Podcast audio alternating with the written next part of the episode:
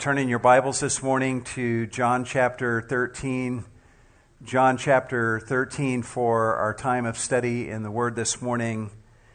For those of you that are visiting with us, we're doing a verse by verse study through the Gospel of John. And as we continue in our study of John's Gospel this morning, we come this morning to John chapter 13, uh, verse 31. And my goal this morning is to cover verses 31 through 38. And the title of the message this morning is Judas Leaves, Jesus Leads. Judas leaves, Jesus leads. I want to start off my message with a hypothetical scenario.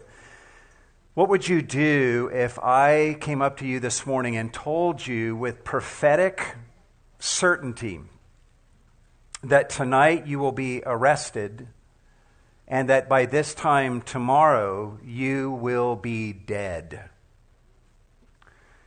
And how would you respond if, in addition to that, I told you that your death would involve six hours of unimaginable suffering in full view of the public?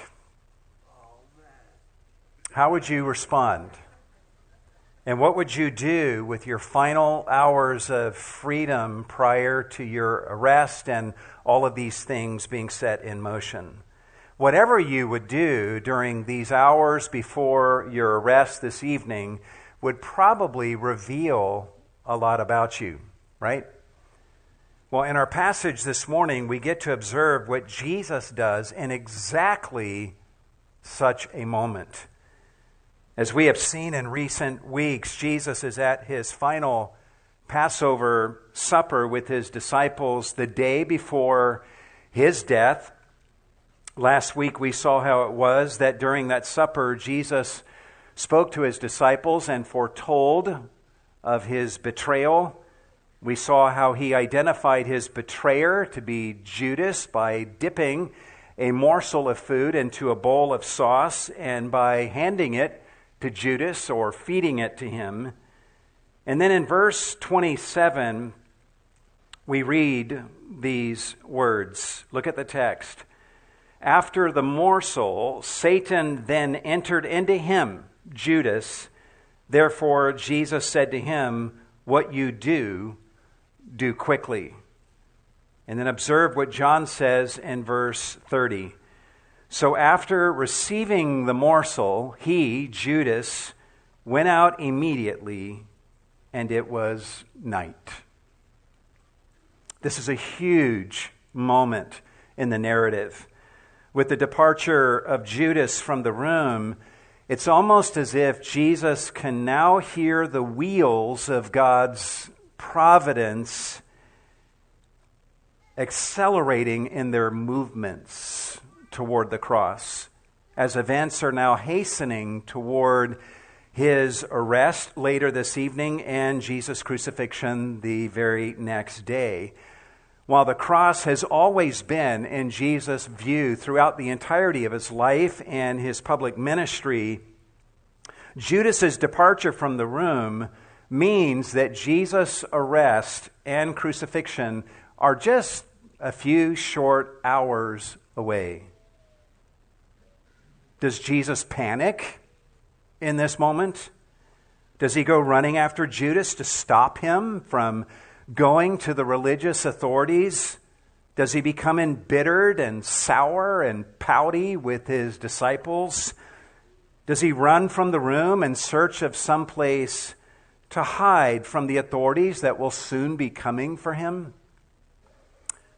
No, he doesn't do any of these things. He does something else instead. Three things, in fact, to give his disciples perspective and to prepare them for what is to come, to prepare them for the road ahead. If you have the hard copy of your notes with you this morning, we'll break down our study of this passage by observing three actions of Jesus in leading his disciples after Judas went out of the room to betray him. Three actions of Jesus that we see in our passage this morning. Action number one he announces that his and his Father's moment of glory has arrived. He announces that his and his Father's moment of glory has arrived. Observe what happens in verse 31. Therefore, when he, Judas, had gone out, Jesus said, Now is the Son of Man glorified, and God is glorified in him.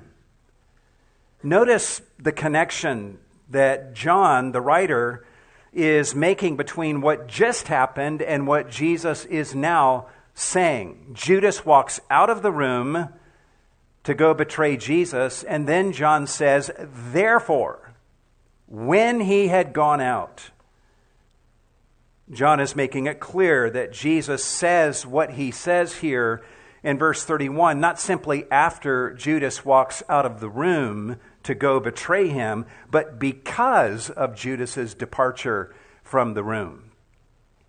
As for what Jesus says, he says, Now is the Son of Man glorified, and God is glorified in him.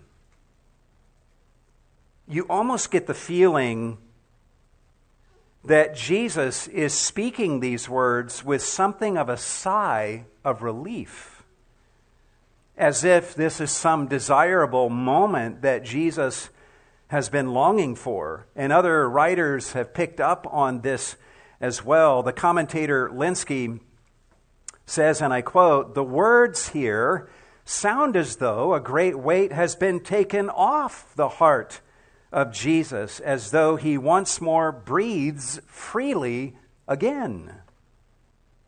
And as he speaks, he says, Now is the Son of Man glorified, and God is glorified in him.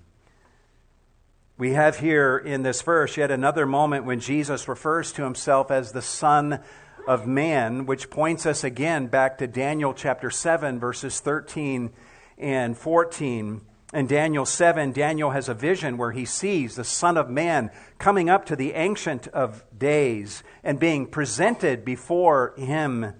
And Daniel sees the Son of Man being given glory and a kingdom that will never pass away or ever be destroyed.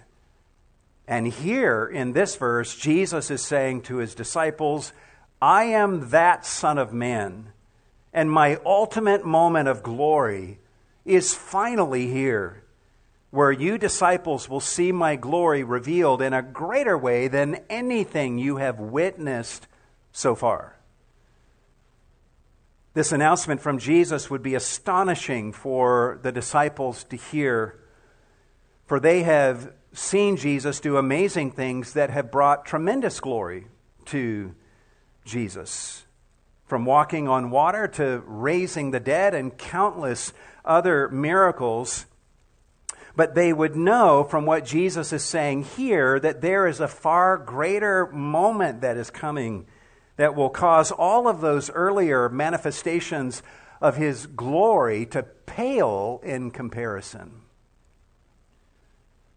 In a context like this, to glorify means to magnify or to increase the estimation in which a person is held. Which means that Jesus is saying here that his sacrificial death will magnify his reputation and the Father's reputation as well. As one writer puts it, in all of heaven and earth, there is no act so worthy of praise and honor as this act of Jesus in giving his life upon a cross. What Jesus is about to do will provoke a billion moments of praise to himself and to God the Father, and trillions more of such moments in the age to come as well as the eternal salvation of people of every tribe and tongue and nation. And from this verse, we observe that part of what makes this moment of Christ's glorification so special to Jesus is that God, the Father, will be glorified in him and together with him. the cross will be a demonstration of the glory of the Son and of the Father. It will be a glorification that they experience together, and Jesus would have it no other way. It is at the cross where God will reveal his attributes in their fullest array from his wrath to his love, his justice and his grace, his righteousness and mercy, his wisdom and patience, his sovereignty and his passion. There is no other event in the history of the world that so displays the full range of the character and attributes of God as does the cross. Which is why Jesus is saying, Now is the Son of Man glorified, and God is glorified in him. Jesus continues in verse 32 and says, If God is glorified in him, speaking of the Son of Man, which is Jesus, if God is glorified in him, God will also glorify him, the Son of Man, in himself, and will glorify him immediately. Jesus is saying, at the cross, the Son of Man will be glorified, and the glory of the Father will be manifested in the Son at the cross.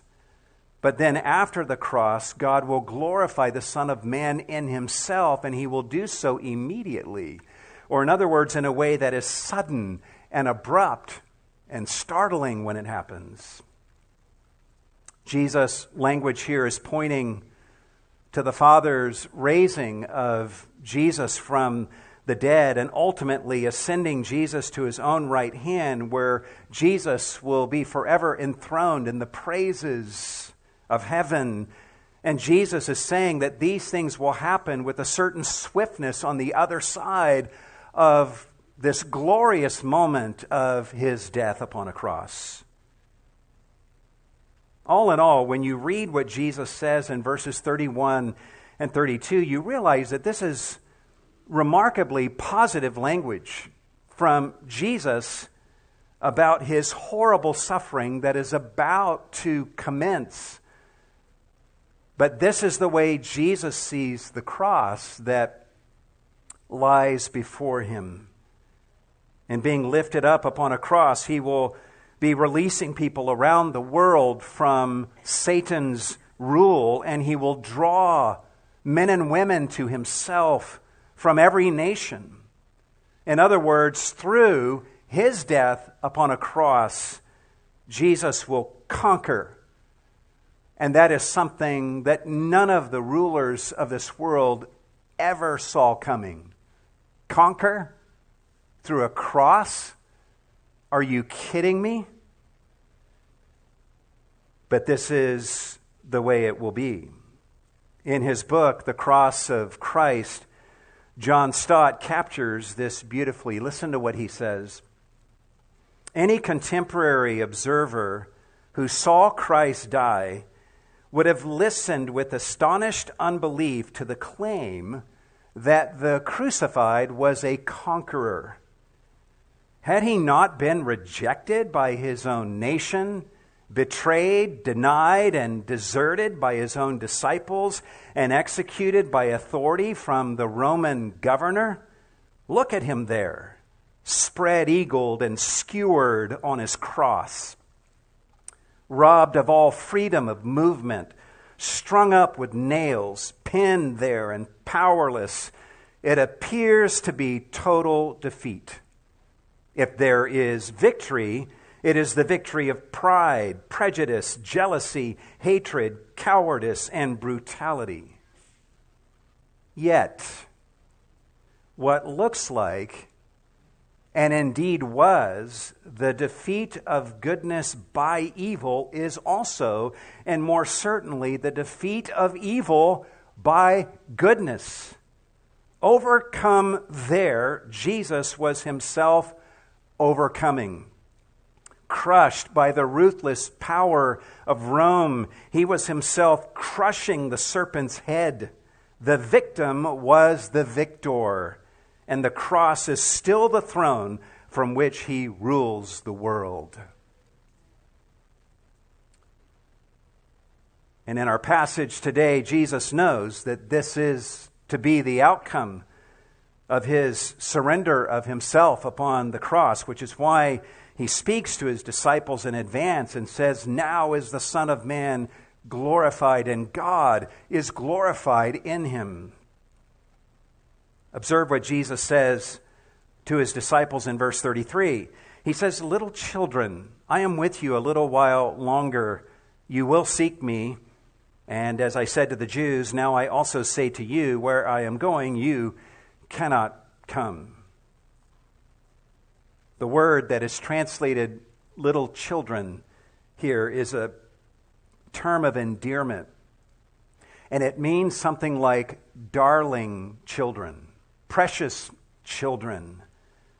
This is the only time Jesus refers to his disciples this way in John's gospel, but it must have really resonated with John because it became John's favorite way of referring to his own readers in 1 John. He uses the term seven times in 1 John to refer to his readers as precious, darling children in the faith. As for this moment here in John 13, there's a lot to love about Jesus' tender language to his disciples. With Judas having just left the room to go betray Jesus, Jesus could have allowed his mood to turn sour. But he doesn't let that happen. Instead of becoming embittered, he actually becomes more tender and says to his disciples, Little children, precious, darling children, I am with you a little while longer. You will seek me. And as I said to the Jews, now I also say to you, where I am going, you cannot come. It was back in John 7 34 and chapter 8, verse 21, that Jesus spoke similar words as these to the Jews. But now he's saying this to his disciples and letting them know that he is about to walk a gauntlet that only he can walk right now. None of his disciples can do this for him, nor can any of them do this with him. It is something that he must do without them, for only he can accomplish this. So he says to his disciples, Where I am going, you cannot come. So, what are the disciples to do with themselves in the meantime? If Jesus is about to do something that his disciples cannot do, and if Jesus is about to go somewhere where the disciples cannot right now go there with him, then what should they do with themselves? Well, Jesus tells them in the next two verses, which brings us to the second act of Jesus in leading his disciples after Judas went out on his mission to betray him. Number two, he commands his disciples to love one another as he has loved them. He commands his disciples to love one another as he has loved them. Observe what Jesus says to them in verse 34 A new commandment I give to you, that you love one another, even as I have loved you, that you also love one another. Jesus is reminding his disciples of his love for them that he has already shown to them in a million different ways, including just recently at this very supper, washing their feet. But he is also speaking these words to them in view of the cross that lies before him. The disciples have no idea how to interpret what has just happened, but when Jesus permitted Judas to leave the room and told Judas to act quickly, Jesus was literally setting in motion a chain of events that will lead him right to the cross. Jesus could have stopped Judas, but he doesn't. And in letting Judas go, Jesus was loving his disciples, and he was loving you and me. in a way that the disciples will come to understand later. And here in verse 34, Jesus is giving them a command that he knows they will more fully comprehend in a few days, commanding them to love one another as he has loved them. Notice how Jesus refers to his commandment here as a new commandment, which might take you by surprise a little bit. Because on one level, the commandment to love is not a new commandment at all, right? In Leviticus chapter 19 and verse 18, the law already gave the command to love your neighbor how? As yourself, which is a powerful ethical guideline that represents the highest ideal expressed in the law, so high that the apostle Paul in Galatians 5:14 teaches that the whole law is fulfilled in obeying this one command to love your neighbor as yourself. But in this moment here in John 13, Jesus is not commanding his disciples to love your neighbor as yourself.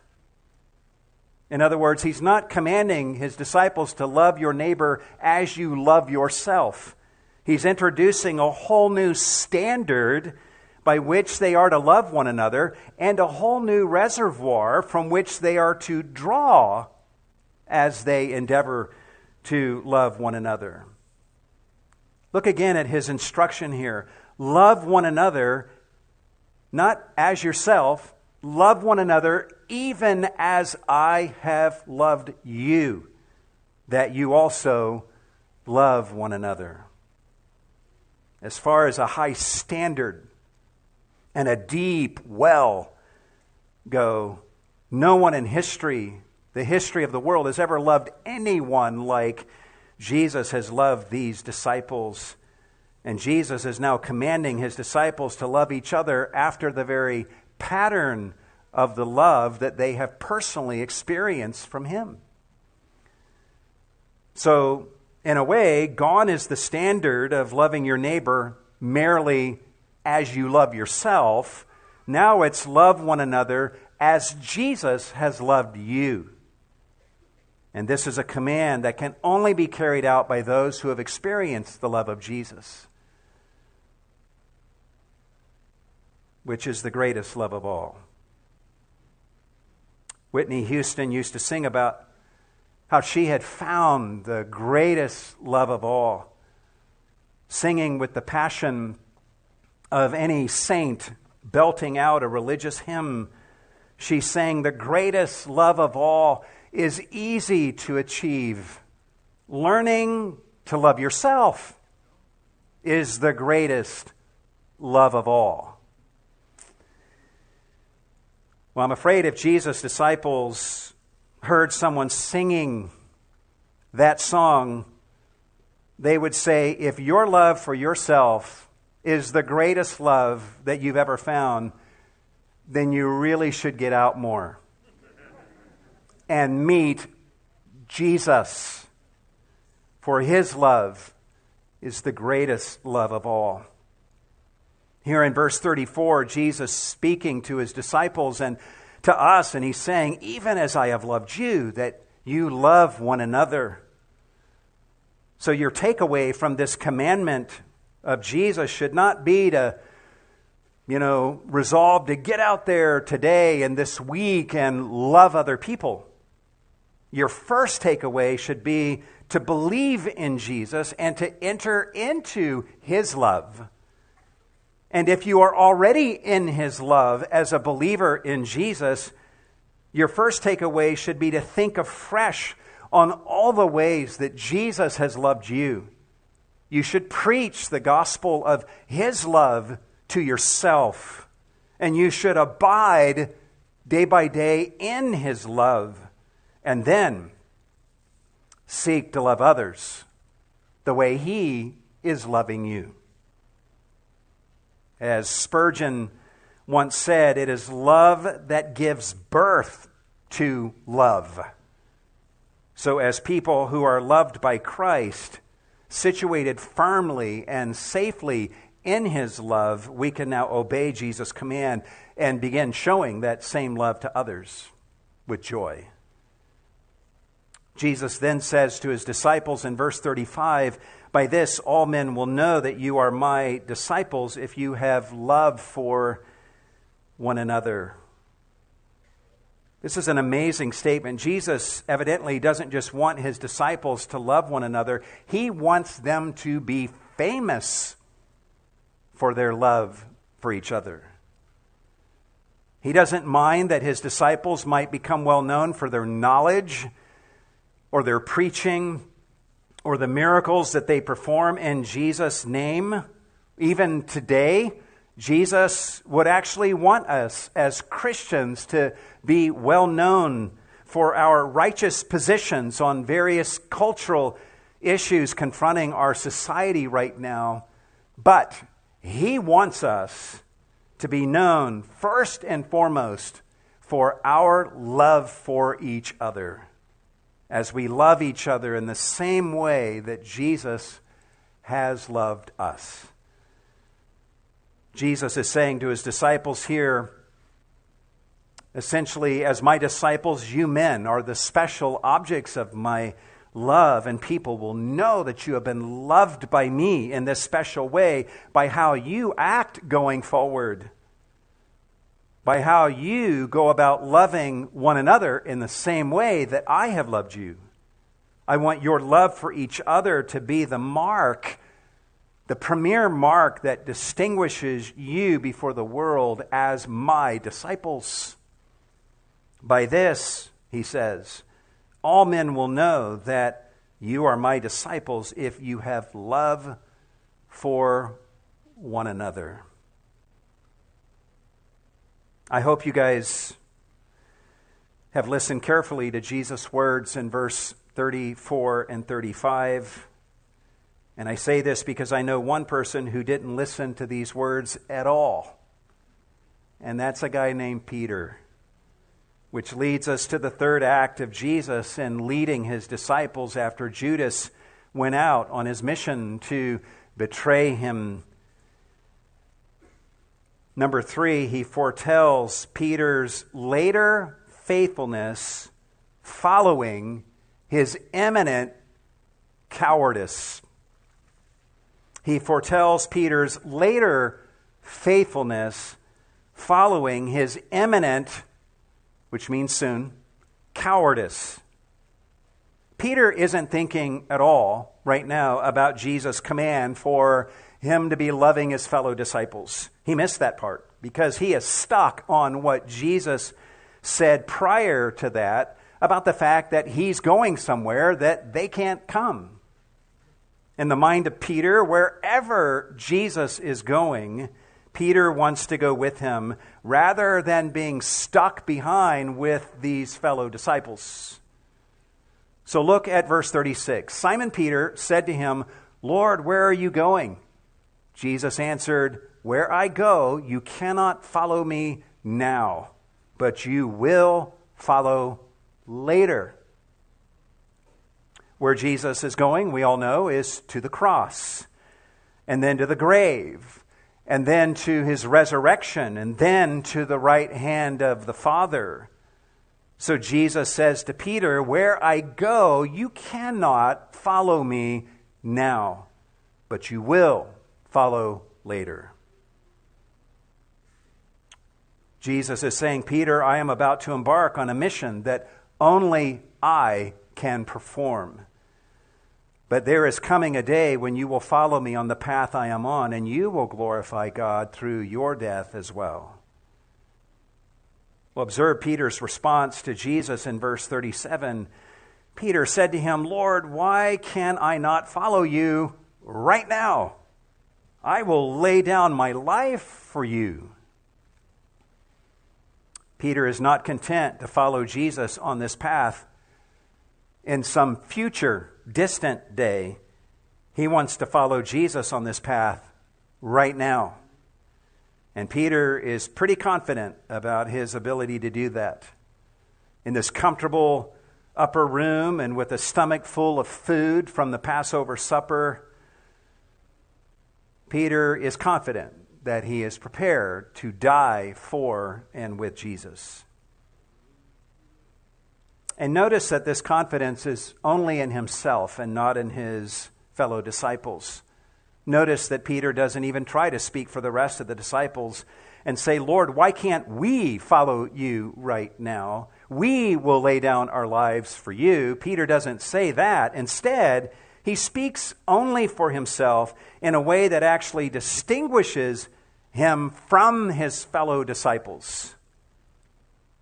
On top of that, Jesus has just told the disciples to love one another.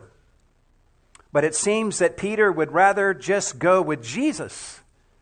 Wherever Jesus is going, he'd rather do that than have to hang back with his fellow disciples and have to do the hard work of loving them. It seems that Peter would be just fine being done with his fellow disciples and riding off into the sunset with Jesus as they both die a martyr's death together. What a heroic, inspiring figure Peter would turn out to be if he could have done that. If he ended up being the lone disciple who was willing to die with Jesus. Peter doesn't see this in himself right now, as we often don't see the selfishness and pride in us in given moments, but mixed in with his genuine love for Jesus is a horrible, wicked pride. But there is more than pride and overconfidence at work in how Peter is responding to Jesus here. This, in addition to pride and self confidence, is Peter failing to appreciate the unique work that Jesus is about to embark on, a work that only Jesus can do, and that is to suffer and die on a cross to bring atonement to sinners. As the commentator Edward Klink says, in responding to Jesus the way he does here, Peter is actually challenging the unique character and purpose of this departure of Jesus. In an earlier moment, Peter rebuked Jesus for saying that he would be essentially suffering and dying on a cross. Now he's kind of rebuking Jesus for saying that he's going to die alone.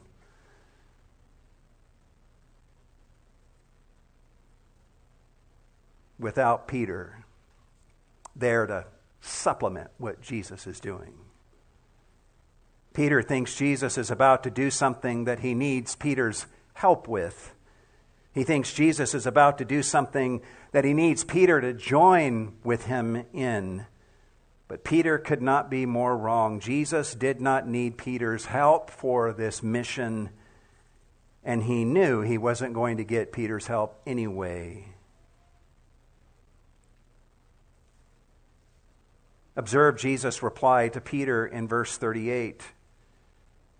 Jesus answered, Will you lay down your life for me? Truly, I say, truly, truly, I say to you, a rooster will not crow until you deny me three times. In asking Peter, Will you lay down your life for me? Jesus is adjusting Peter's perspective about who will be dying for whom here. Jesus doesn't need Peter laying down his life for him. It is Peter who needs Jesus to lay down his life for Peter in order to save him from his sins, including his pride. Peter thinks he's ready to do something for Jesus that he's clearly not ready to do yet. And we know this because of verse 38, where Jesus says, Truly, truly, I say to you, a rooster will not crow until you deny me three times. D.A. Carson, in his commentary, points out that in Palestine, roosters would crow around 12:30 a.m 1:30 a.m. and 2:30 a.m. How irritating would that be? Causing Roman soldiers to use the expression rooster crow to speak of the shift of the night between midnight and 3 in the morning. In fact, in Mark 13, verse 35, Jesus actually speaks of the rooster crowing as something that happens between midnight and morning. So, at the latest, Jesus is warning Peter here of the fact that by three in the morning, he will have denied Jesus not once and not twice, but three times. What an awful night of failure lies ahead for Peter, a night of colossal failure that he cannot even begin to fathom right now. Let him who thinks he stands take heed lest he fall. Right? If you keep reading in John's Gospel and combine what you learn in John's Gospel with the other Gospel accounts, you will find out that after Jesus is arrested, Later this evening, Peter will three times be asked if he is a disciple of or an associate or if he's ever been with Jesus, and three times Peter will deny that and will deny that he even knows Jesus.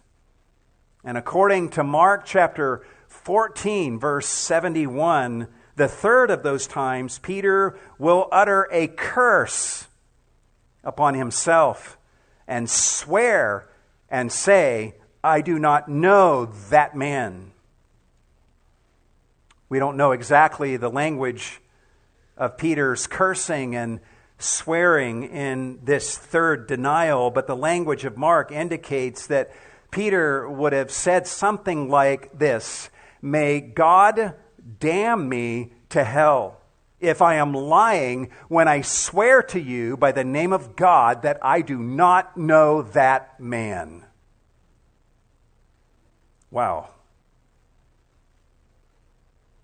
In Luke 22, verse 60, Luke tells us that after Peter said something like this, the rooster crowed. And then, in one awful, unforgettable moment, Jesus turned and looked at Peter, and their eyes met. Peter then remembered Jesus' prediction and went out and wept bitterly a deeply chastened and humbled man. As Peter is listening to Jesus here in John 13, he doesn't realize that this very night will be the worst night of his life. And it will be made worse by Jesus' crucifixion the next day. But thankfully, Peter's horrible failure will not be the end of the story and neither is it for you. In fact, if you look at the sum total of all that Jesus says to Peter here in verses 36 through 38, you see that Jesus has actually made two predictions. It'd be easy to miss this. He's made two predictions about Peter, one negative and one positive. Jesus has just said in verse 38 that Peter will deny him three times before the rooster crows in the wee hours of the night. That's, that's a bummer of a prediction to hear about yourself. Based on what Peter is hearing from Jesus in verse 38, for Judas's one act of betrayal, Peter will engage in three acts of denial by three in the morning. But let's go back up to verse 36, where Jesus makes a positive prediction about Peter's future when he says, Where I go, you cannot follow me now, but you, singular, will follow later. Isn't that wonderful? What wonderful words of destiny these are from Jesus to Peter. In saying these words in verse 36, Jesus is assuring Peter that he will recover from his failure of this night and eventually grow into the kind of man who will give his life in sacrificial service to Jesus and follow Jesus to heaven. So ultimately, Jesus is telling Peter that in the short term, he's going to fail hugely.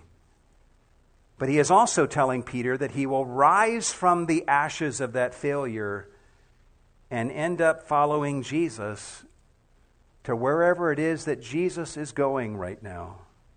And that is to a fate of suffering and death for the glory of God, followed by resurrection and glory. And that brings us to the end of John 13. What we learn from our passage today is that Jesus knows us.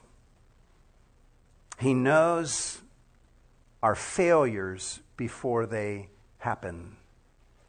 And that is good news, right? It's good to know because it assures us that Jesus came into his relationship with us with his eyes wide open, knowing everything there is to know about us, including our every failure. When a man and a woman enter into a marriage relationship, there is so much that they do not know about each other. But there they are, up in front of an audience, pledging their lives away to each other no matter what, for better or for worse, even though there's so much that they do not yet know about each other, and that many surprising discoveries, some of them unpleasant, await. But we never surprise Jesus. He knows all of our failures before they happen, and He committed Himself to us anyway. There's no other relationship with any other person that can even begin to match that, right? But I should also point out that Jesus doesn't just know about our failures before they happen. Based on our passage today, we can also say that he knows our acts of faithfulness before they happen. He knows our acts of faithfulness before they happen, which means that He knows what He's going to make of us in the end. And He has this confident knowledge about us, not because He believes in us, but because He knows that He's a really good Savior who can transform us into something beautiful in the end. He knows that when He begins a good work in us, He will complete that work that He has started and produce the fruit of faithfulness in our lives, which means that when Jesus looks upon you right now, today, or in any moment of failure, he doesn't just see you as you are now, he also sees what he's going to make of you in the end. Is that encouraging? Remember this truth in your moments of deepest failure as a Christian. And remember this truth when you're looking at a fellow believer in their moment of deepest failure. God is not finished with you.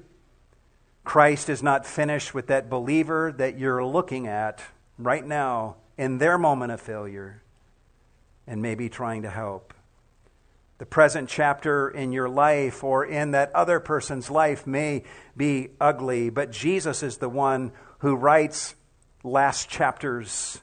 And the final chapters for all of us who believe in him is going to be astonishingly beautiful.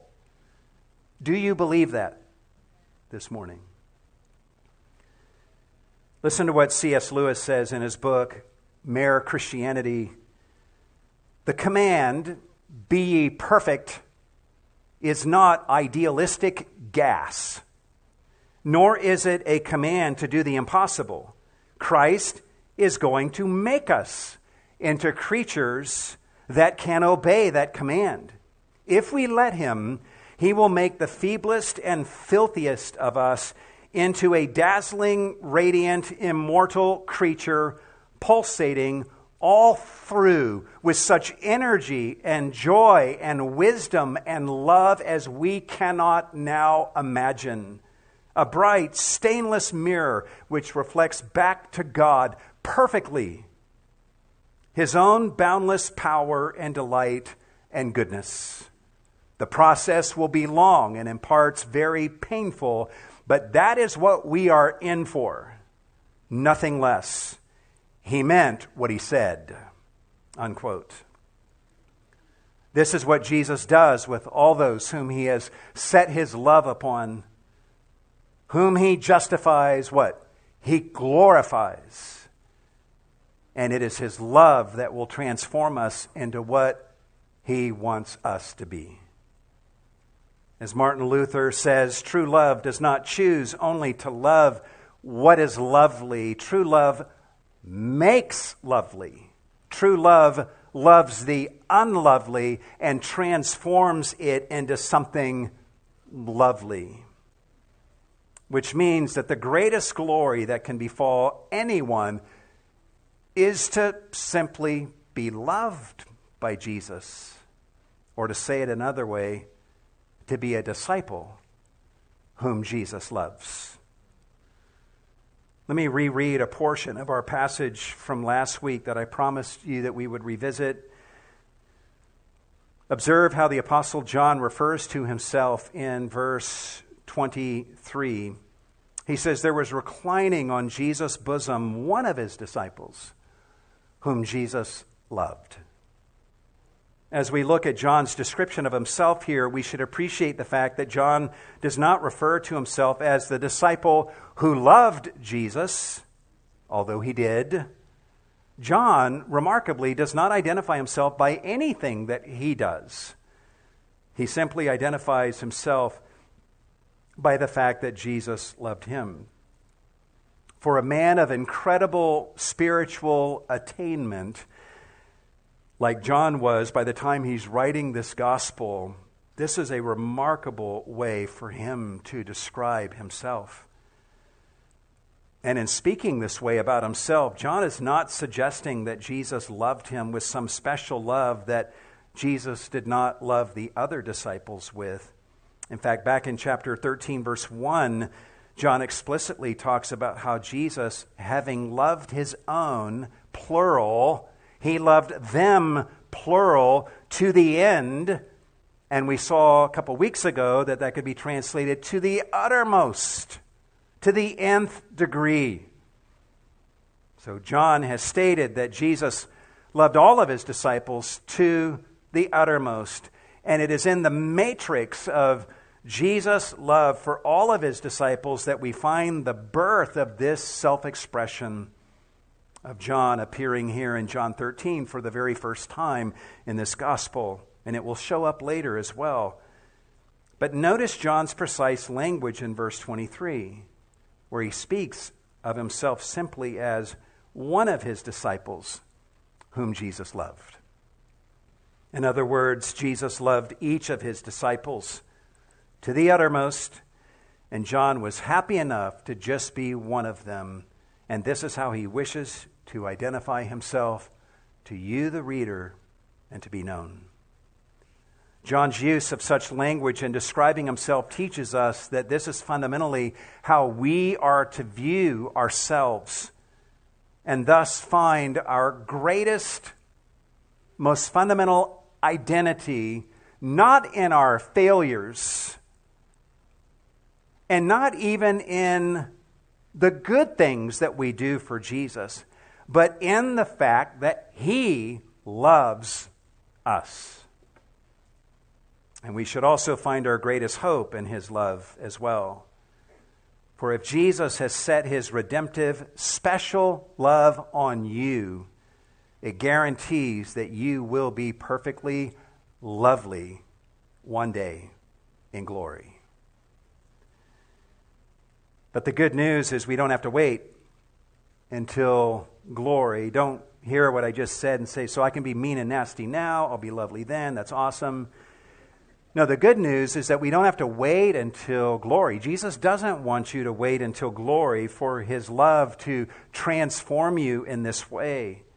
In verse 34, Jesus calls upon us in the here and now to love one another even as he has loved us, to mirror his love to each other.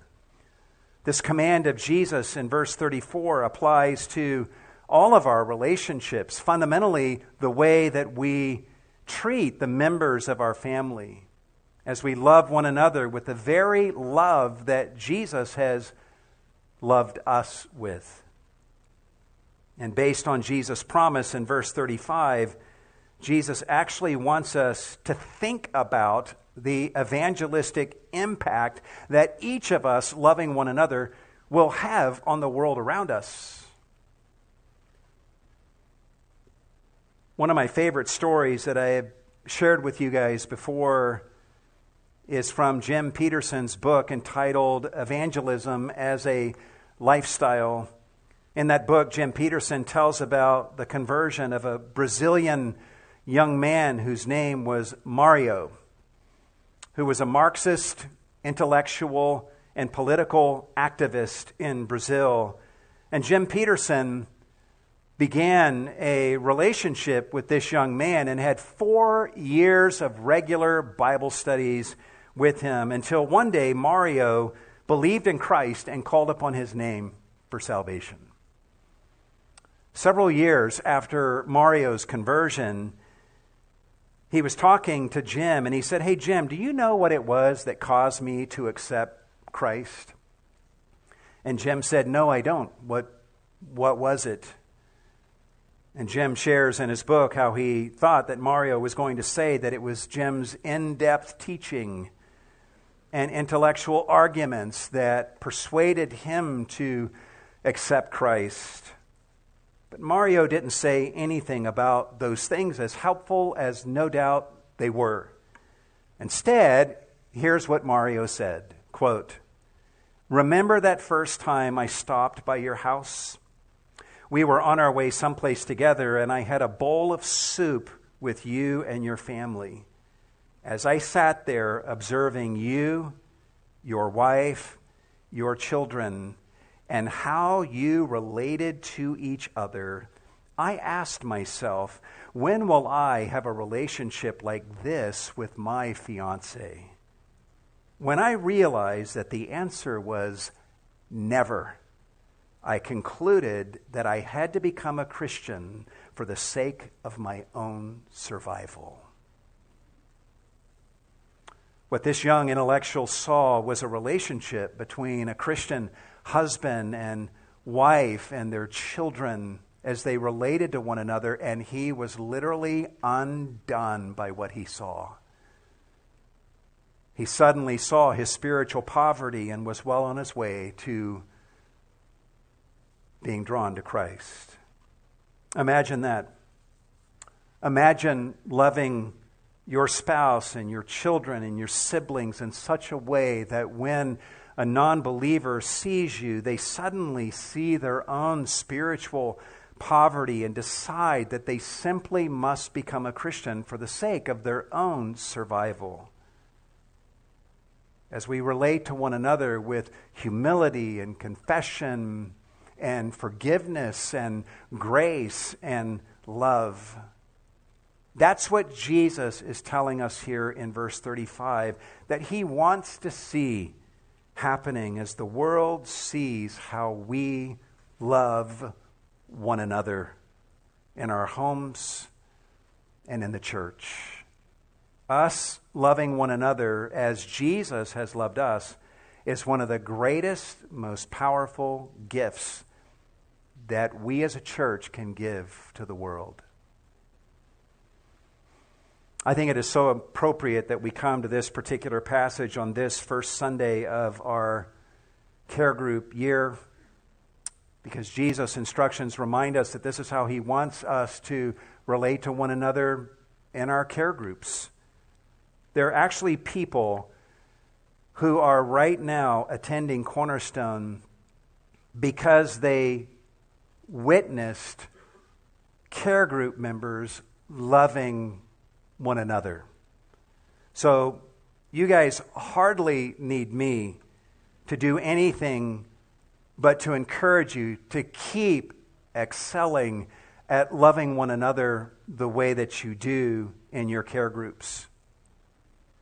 As we begin our care group year, don't just see your care group as a meeting to attend once a week. See it as a group of brothers and sisters that you can pray for and minister to and rejoice with and weep with and help carry burdens together with. See your care group members as people that you can bless and serve and love with the very love of Jesus that He has lavished on you. Whether it's in our care groups or beyond, may the world see our love for one another and realize that this love comes from Jesus. And may that realization cause them to want to enter into His love as well. If you're here this morning and you are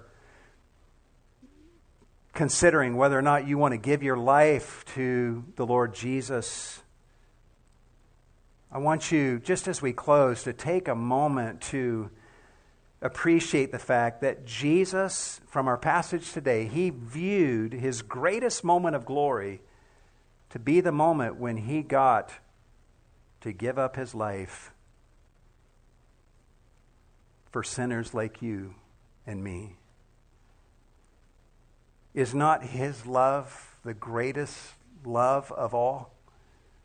Later in John, Jesus will say, Greater love has no one than this, that a man lay down his life for his friends, and you are my friends if you do what I command you. And you're like, Oh, well, what does he command? Well, his greatest command to us is just believe in me as your Lord and Savior, and then abide in my love.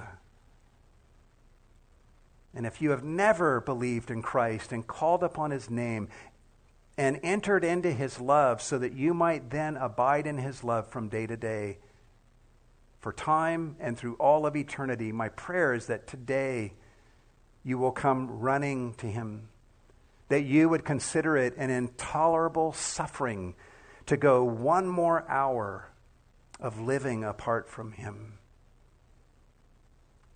Let's pray together.